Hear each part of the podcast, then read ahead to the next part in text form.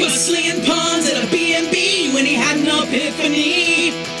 And they complained about time too, about not playing D&D. It was free for all, and I heard him say, give off my borderlands.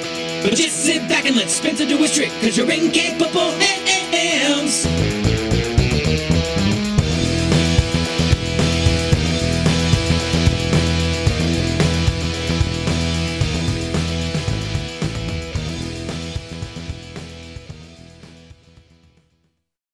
Hello, my name's Spencer, aka Free Thrall, and welcome to Keep Off the Borderlands.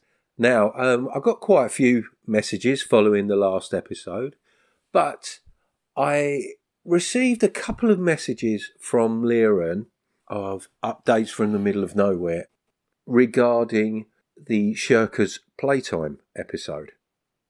And they got me thinking that there's perhaps some residual stuff creeping through there from me that I haven't really addressed. Yeah, so I thought I'd talk about that sooner rather than later. I'm hoping that perhaps I can clear up this messy business once and for all. Hey Spencer, it's Liren from Updates from the Middle of Nowhere. I'm listening to your Shirkers Playtime episode and I I hope that the people who made these call-ins know me well enough to know that I'm not trying to be rude, but it's fascinating to me to hear a bunch of cis white men talk about how they had such a great and easy experience with the OSR. How can anything else be different? I mean, do you see the irony there? Because there is some. And also, um, I I would encourage John not to personify that episode as if they stormed off and I would encourage you not to personify them as trying to encourage anyone to go with them because that isn't what Mike and Randy did at all. So, um, I don't know. I'm going to go listen to the rest of the episode and I'll send you another message. Hey, Spencer, it's Liren again. Okay, I got to the end of that episode and I don't know. I mean, I'm not sure exactly what message from Goblin's Henchman you're referring to. I listened to that, but it's been a while ago and it's just been crazy around here. Um, I, you know, I guess I think that when it comes to politics, it's super easy for people to leave politics at the door if politics don't directly affect their life every day. And and it's easy to label something politics that is actually just something someone deals with every single day. Uh, for example, if their skin is a different color, or if they're uh, obese, or if they're super skinny, or if they're in a wheelchair, or I mean, you know, you name it. And it is nice that people can participate more online. Sadly, that doesn't take away people's biases about it when they do find out. So, I don't know. I, I'm, I guess I don't have the final answer. Thank you, Liren. Uh, First of all, as for my callers being a bunch of cis white males, I mean, statistically, you're probably right, but really, I don't know. I would certainly like a diverse audience. Who wouldn't? I do feel that I addressed the issue of us straight cis white males getting a seemingly easy ride in the remainder of that episode. Um, but, you know, we all do have our own unique struggles. And also that point of whether something is a political issue or not isn't necessarily a choice for many people. Um, in fairness to John, he was expressing how he felt about my episode, and and my episode was a broader discussion rather than being solely about the Dice are Screaming, a podcast that he clearly doesn't listen to, and um, probably safe to say that I'm not the person they would choose to be representing them.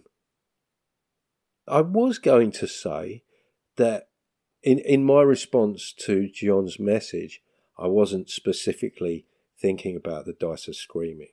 That I was actually thinking more about the Pipe Dream skit that I did quite some time ago.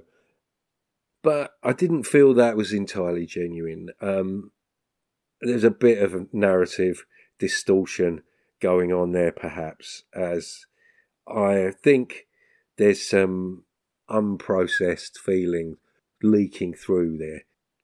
Considering my initial feelings, again, in response to hearing the Au revoir OSR episode.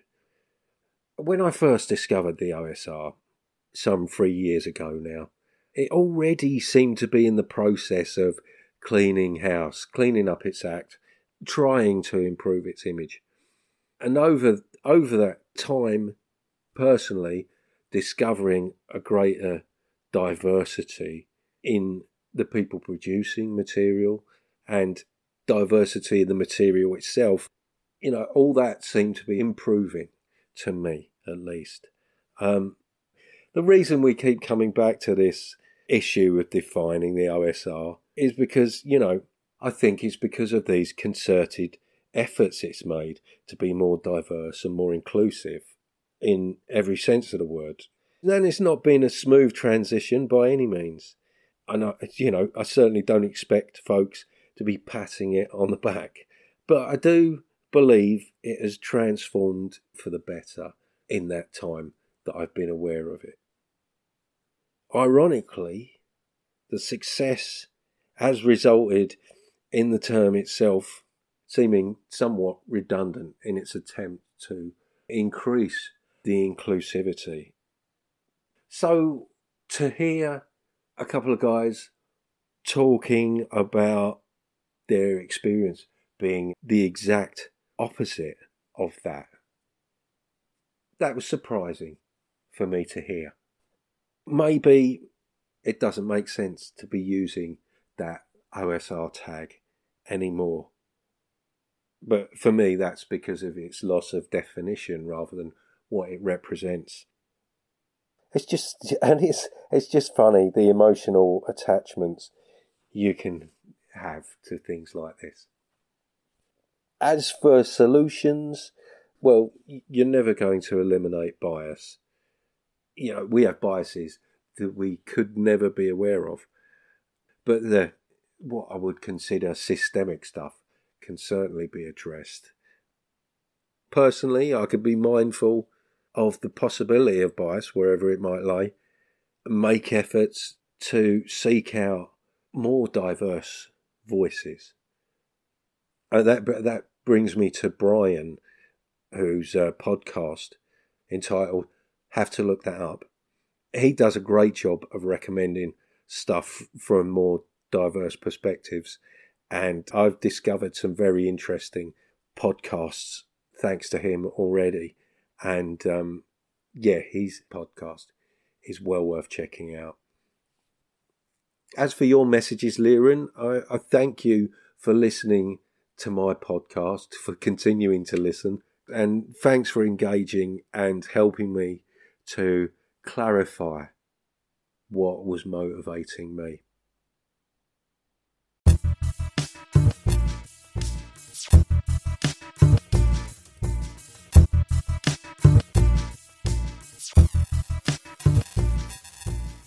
Well, that's about enough from me, I think. Thank you very much for listening. Thank you so much for your calls. If you want to leave me a message, please contact me via the anchor link in the description. You can always email me or leave me an audio message at spencer.freeforall at gmail.com. There's a Facebook page for Keep Off the Borderlands. You can find me on Twitter and MeWe on the Audio Dungeon Discord and various other places on Discord as Free Thrall. I'd also like to thank TJ Drennan for the wonderful music he provides. And it just remains for me to say, take it away, TJ.